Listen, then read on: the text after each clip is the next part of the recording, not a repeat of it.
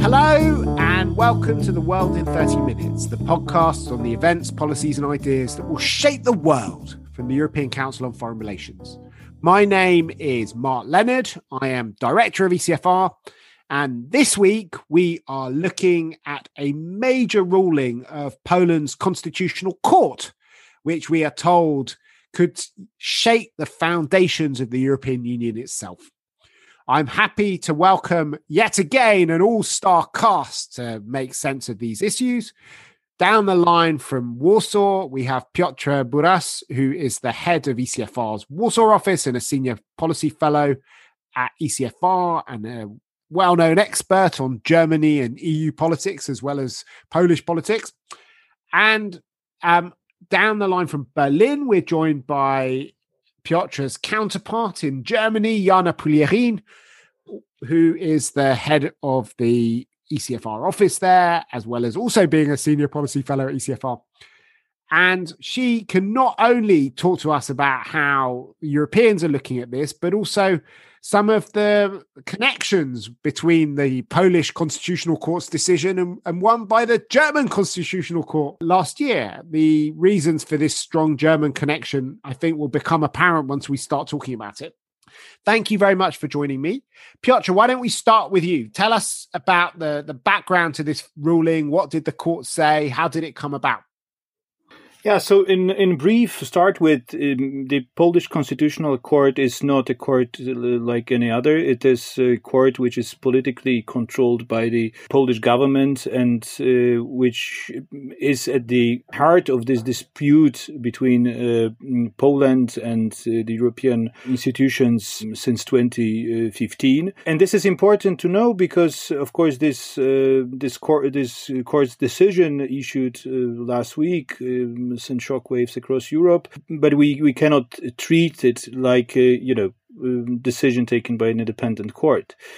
But in an essence, this verdict is a response to mm, years long uh, dispute between uh, Poland, the Polish government, and uh, European institutions, the Commission, especially, and the Court of Justice, but also the European Council, and two, and more specifically, to two verdicts which the Court of Justice of the European Union issued in July, which require um, the Polish government to introduce uh, far reaching changes to the disciplinary system for judges and to the judiciary um, altogether, um, because the Court of Justice uh, came uh, in those verdicts to the conclusion that the Polish um, judiciary system does not fulfill the uh, principle um, of judicial independence, that uh, Poland is in violation of the EU rules regarding the principle enshrined in the Article 19 of the EU Treaty, which is uh, the principle of uh,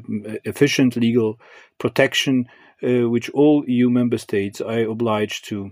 And uh, the Polish Constitutional Court declared that the Article uh, 19 of the EU Treaty and it, its interpretation by the European Court of Justice is not in line with the Polish Constitution, and thus uh, Poland or the Polish government does need to respect the verdicts of the European Court of Justice uh, regarding uh, judicial matters.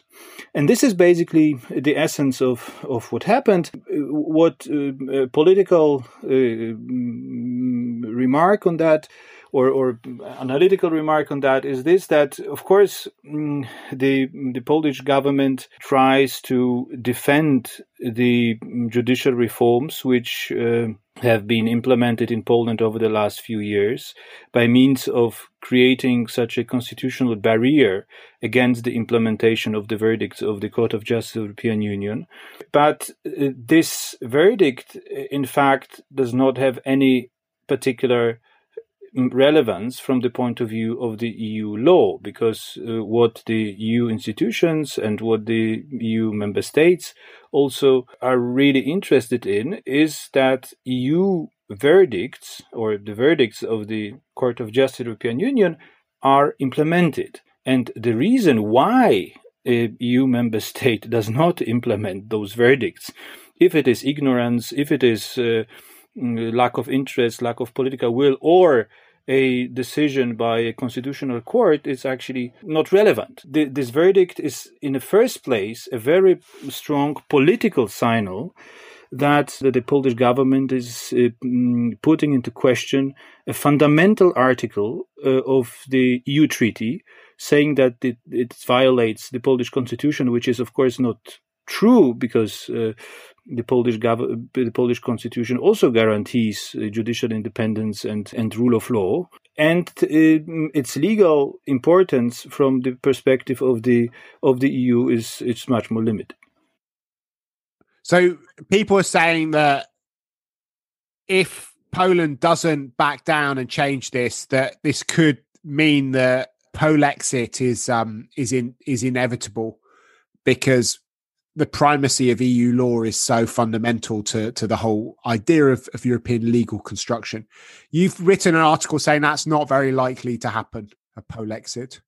Yes, I mean, I think it is important to understand that a Poland has actually three options. If you take this uh, constitutional court decision at face value, Poland can try to change the EU treaties and more specifically, this Article 19 of the EU Treaty guaranteeing the um, efficient legal protection. Yeah, so that's not going to happen. But that, that's not going to happen. Poland can also change the Polish constitution so that it is compatible with the EU treaties or the EU treaty as it is now.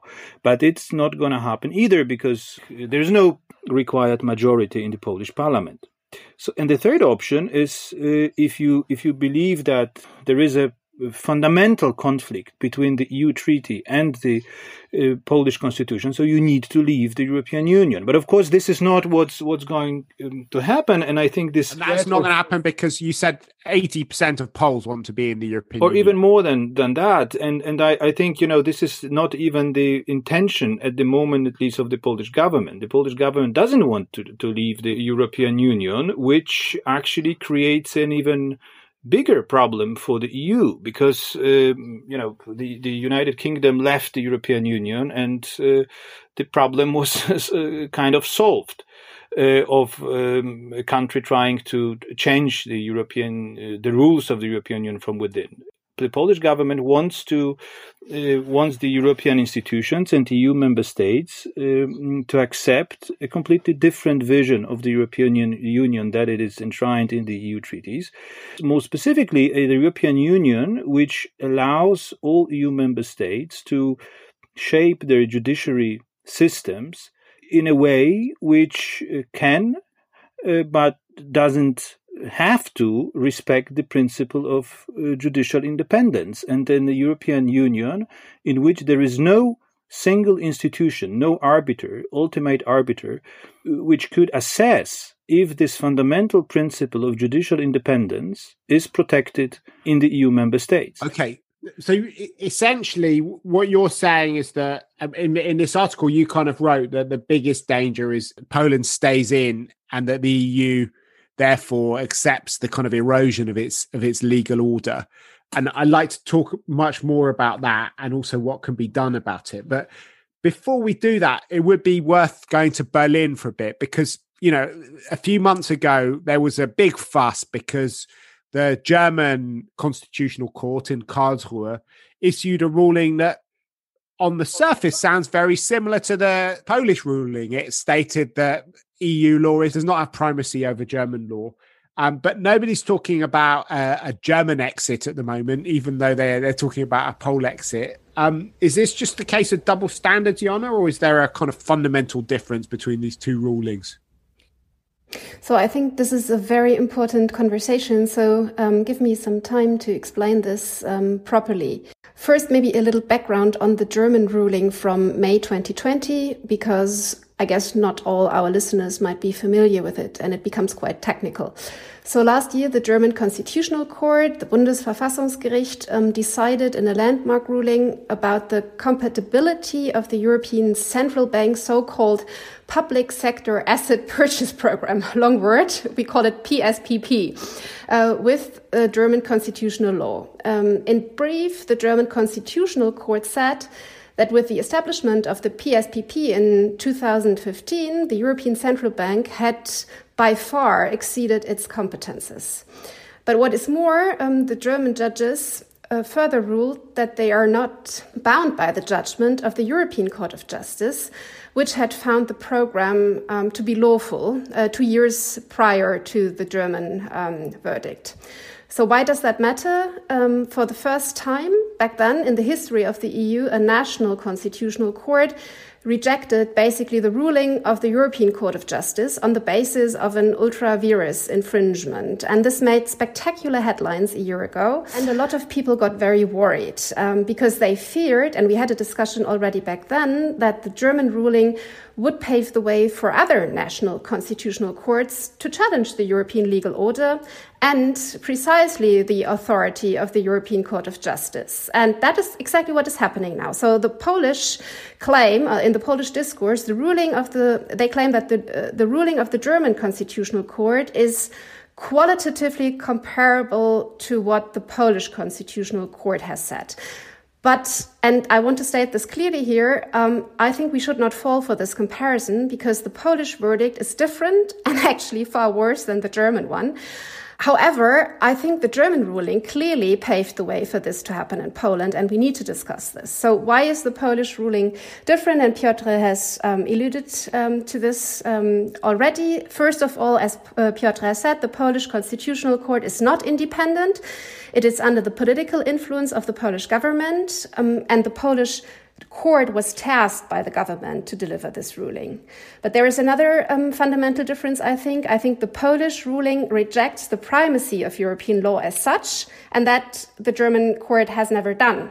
To the contrary, the German ruling basically exceptionally classified a single secondary legal act of a special EU institution as ultra vires and it was questioning the way the European Court had applied EU law, but it was never questioning the primacy of EU law. So the Polish ruling goes way further than that.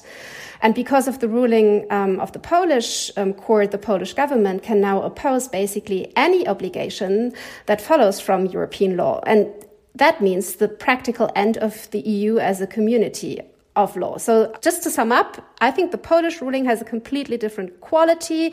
The German ruling does not question the primacy of EU law, uh, but only um, says that the EU had acted outside its competences in a very specific, very limited field. And I think the German problem can actually be solved, and the Polish maybe can't. Well, let's talk about trying to solve the German problem. Obviously, what you say is the German um, script. The Polish foreign minister has has claimed that the German ruling is very uh, little different from uh, from the from the Polish one. He also says the French constitutional court has made similar rulings.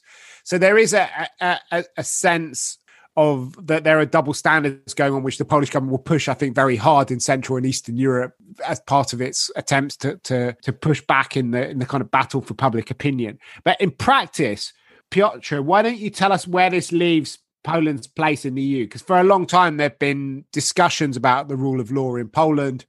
Germany, in particular, at various points, has talked about trying to to use different tools. And you know, we saw that when Frans Timmermans was vice president of the European Commission. He tried to, to use EU mechanisms uh, to push back on that. We've heard from, from Josep Borrell, the EU's foreign policy chief, that he said that, that the EU will give a firm answer to the ruling and tell the country to abide, abide by the rules of the club. But what can the EU actually do? It's been remarkably powerless in the face of, of challenges from both the Polish and the Hungarian governments in recent years. You know, I, I think the, the mm, European Union has enough instruments uh, which uh, can be used, uh, but uh, this is a matter of political determination on the part of the institutions and EU member states, because I wouldn't outsource, you know, the whole rule of law issue to the, the Commission uh, only. But to start with, I think we, we have at least three instruments which are at the disposal of the European Commission at the moment. There are two obvious ones, and one is the an infringement procedure, mm, the, mm, a similar one to to to to the one initiated um, uh, against Germany for this Karlsruhe verdict. But of course, it, it takes time. It, as we all know, um, we could expect a verdict maybe in a year or, or later.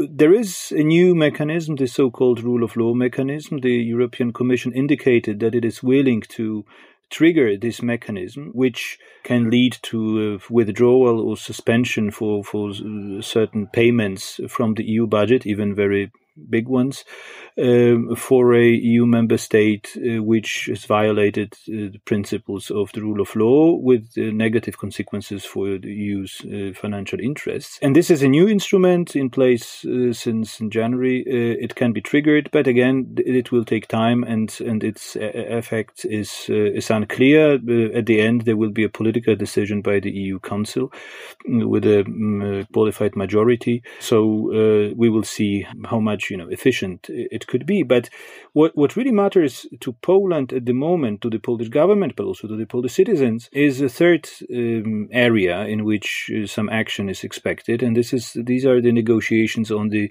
national recovery plan um, worth uh, more than 20 billion 24 billion euro for for for Poland in donations. And this is of immense importance for the Polish economic development uh, for the also plans of the government uh, which have been already announced how to further develop the Polish economy. And here the European Commission uh, has proved unwilling to to recommend adoption of this Polish national uh, recovery plan by the EU Council uh, because of uh, real concerns about the state of the Polish uh, judiciary. Uh, there are requirements that the, EU member states should follow, of course, the, the um, rule of law principles, and Poland specifically has to uh, implement some country-specific recommendations from the from the European semester. One of them is an improvement of the judicial independence, and and clearly it has since the last. Uh, European semester uh, has not changed, and so the Commission, I mean, has not improved. The, the, standards of the Polish judiciary have not improved, just in opposite, they have worsened because of also, uh, most recently, by this verdict of the Constitutional Court. So there is no reason, basically, for the European Commission to approve of this national recovery plan uh, as long as uh, there is no improvement um, of the judicial standards in Poland. And the, the measure of this improvement, and this is, I think, very important um, in the current situation, is actually would be uh, not the uh, I don't know cancellation or I don't know how that would be possible to do uh, of the verdict of the constitutional uh, court, but rather the implementation of two verdicts which the Court of Justice issued in July Mm, and this is, I think, the strongest leverage the European Commission can have at the moment in the in the talks with the Polish government, basically saying we will accept the national recovery plan only if there is a full implementation of these two verdicts, uh, which are already there. They are they are not theoretical. This is a, you know every uh, each and every country of the European Union is obliged to implement the the verdicts of the of the court. And I think here there is the strongest leverage uh, the the um, the European institutions have uh, when it comes to the enforcement of the of the EU law. But I also think uh, the last thing I want to say is is the that I think this is not just up to the Commission to act. And I think this is extremely important that also the EU member states uh, become much more vocal, not in their criticism about what's going on in Poland, but, but in the defense of the Court of Justice of the European Union, uh, of its role, of its uh, relevance as a central EU institution, in, indispensable for the European Union to to function. And I think this is really important. And paradoxically, uh, the, this Polish um, uh, verdict of the Constitutional Court provides the EU member states uh, with the opportunity to do so uh, in a way which you know which is much easier for them to do than uh, than it it was in the past because they can they don't they don't need to say that the uh, that they believe that the situation of judiciary in Poland is bad and that there is no guarantee, there are no guarantees of judicial independence. They don't need to go into the nitty gritties of the Polish judicial system, which is al- always very complicated and very uncomfortable for the governments. They, it's enough if they said, look, we believe that the CJEU is able and um, legitimate to assess if there is a judicial independence and its verdicts should be followed. And I think this is key. So, Jana, Piotr started his answer by saying depends on how much political will there is. France and Germany have been leading their criticism of the Polish decision. Um, how much political will is there in those two capitals? How much confidence is there that they can get the EU institutions to to take the kind of tough line that Piotr is talking about and not find themselves mugged by lots of other member states that uh, that that don't support this way forward. So let me start with Germany, the country I know far better than France, um, and also because we just uh, without, a, without a stable government at the moment. no, exactly. That was that. That was what I was aiming at. We just um, elected a new government, and I think we will see a lot of continuity coming out of Germany in the future. But uh, the rule of law um, and the EU is one area where I really expect um, some change because all the three parties of the likely traffic light uh, coalition, the SPD, the Greens, um, and the Liberal FDP, have uh, clearly stated previously that they were not satisfied with the way Germany um, was handling this, um, and, and, Angela Merkel uh, and the CDU, CSU. So the Greens, um, I mean, their whole election program uh, is full of um, emphasizing democracy, rule of law, fundamental rights for citizens. The FDP has clearly said that the um, rule of law mechanism um, needs to be further developed, needs to be strengthened. Katharina Barley from the SPD, the vice president of the European Parliament, uh, already came forward, was very clear, saying we, we cannot let this happen without sanctions. So was the uh, Germany's state minister from the SPD, Michael Roth. So I see all three parties really willing um, to to be much tougher. And the way uh, Piotr has uh, kind of explained it, or the, the, the, way forward that that Piotr has shown, I think would would be a good way for the Germans um, because. Of course, for, from a German perspective, the relationship with Poland is a very important one, a very difficult one, um, and because of uh, the difficult history of our countries and the German atrocities done during the Second World War, the relationship um, needs to be handled with care.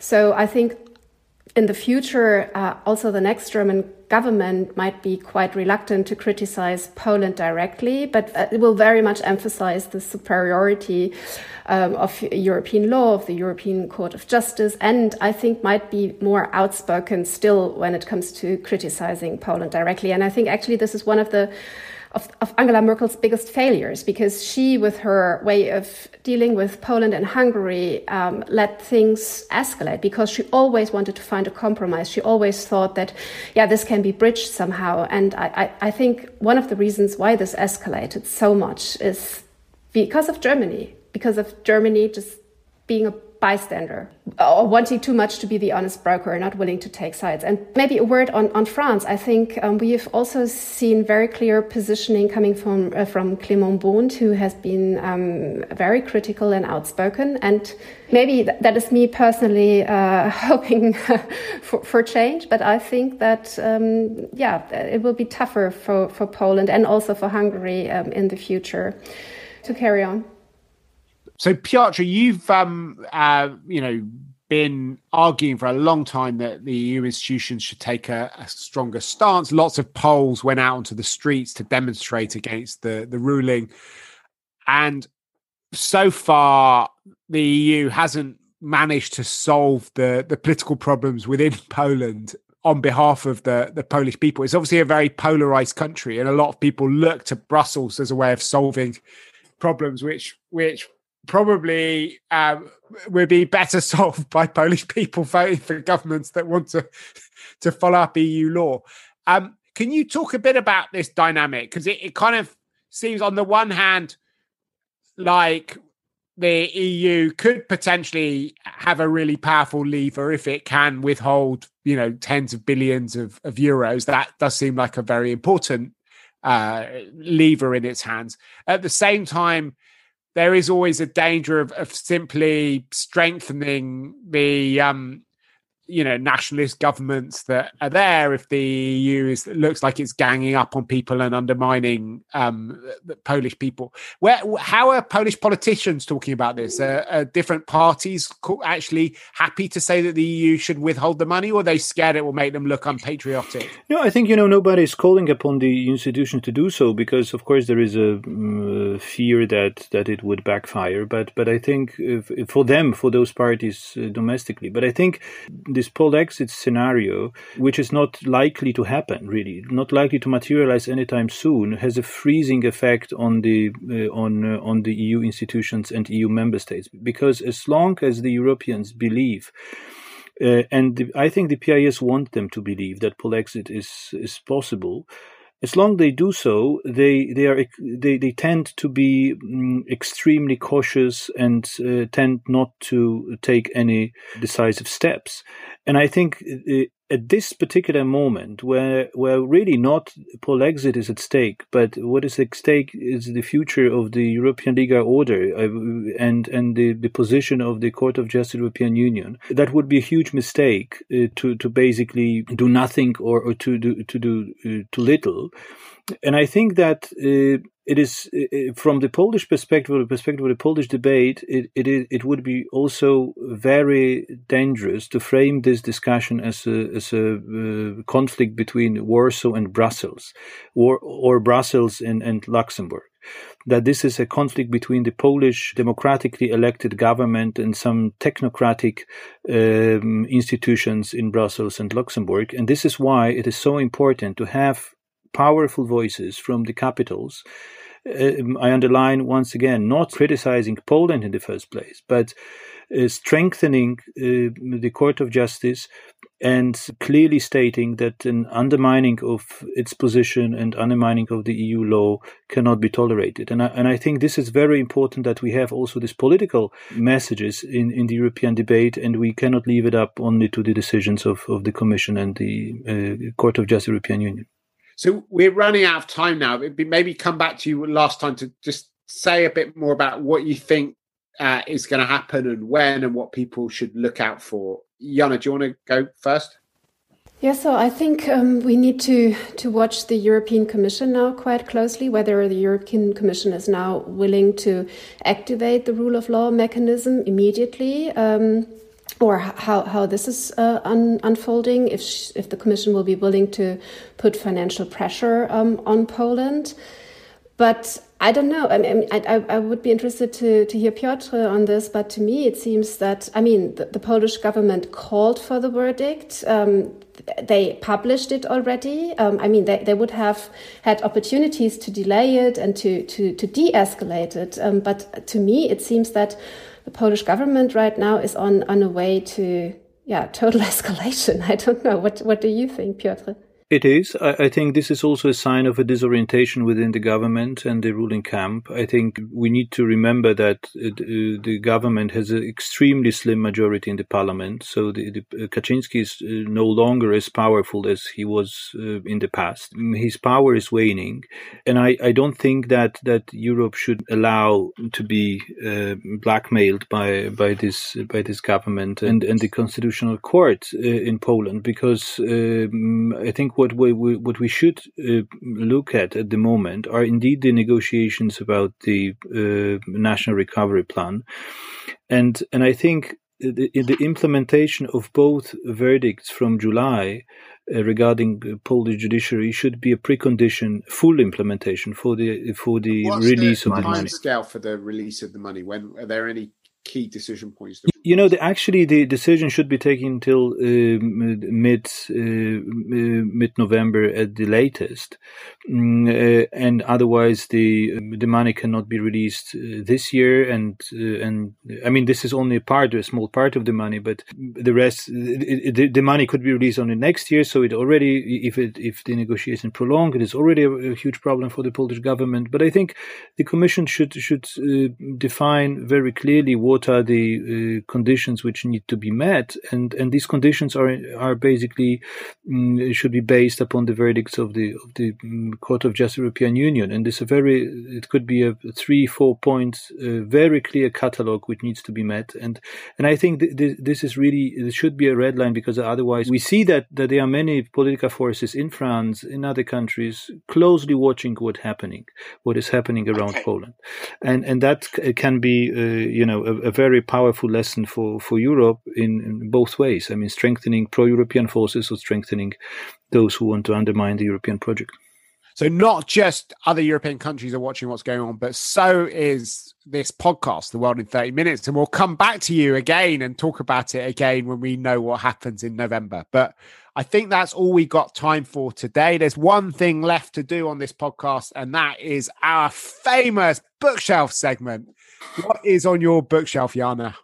So I started reading uh, the Bible of the COVID pandemic, I guess. Uh, Colin Kahl and um, Thomas Wright, Aftershocks, pandemic politics and the end of the old international order. Uh, I just started. I hope that I'll finish it uh, next week because I'm on leave. So, so far, um, I, I, very much liked it. And uh, yeah, it's about global impact of the pandemic. Um, it's about how um, nationalism and, and uh, also global power uh, politics prevented the international community from acting decisively. Yeah, it's, it's an account of the global impact uh, of, of of this pandemic and what is likely to come in the future.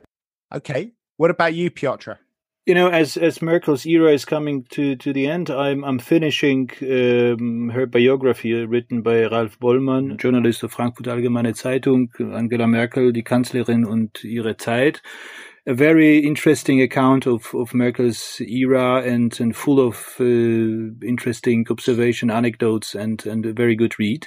But also, I I forgot the, num- the, the name of the author actually, but there is a book with a very intriguing title, uh, The Age of Unpeace. And, you know, maybe Anna. I, I'm still waiting for my signed copy. and, but I, I definitely want to read it. Yes. Me too. Talking of signed copies, we have a um, uh, last opportunity for people to win a signed copy of The Age of Unpeace uh, because we're doing a special Ask the Author Anything podcast on it. And lots of wonderful questions have been coming in to my email address at mark.leonard at ecfr.eu we will be sending a rare signed copy. You can hear how much they're desired by uh, in in Jana's voice to uh, to uh, send to Warsaw too.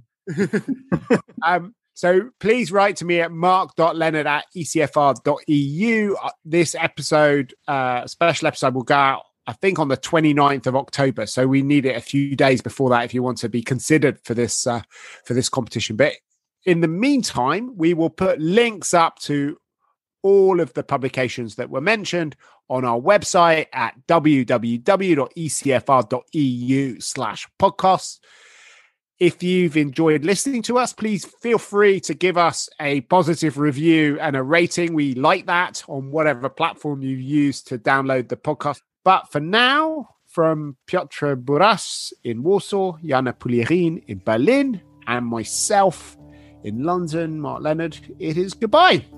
The researcher of this episode is Adam Harrison, and our editor is Marlene Riedel.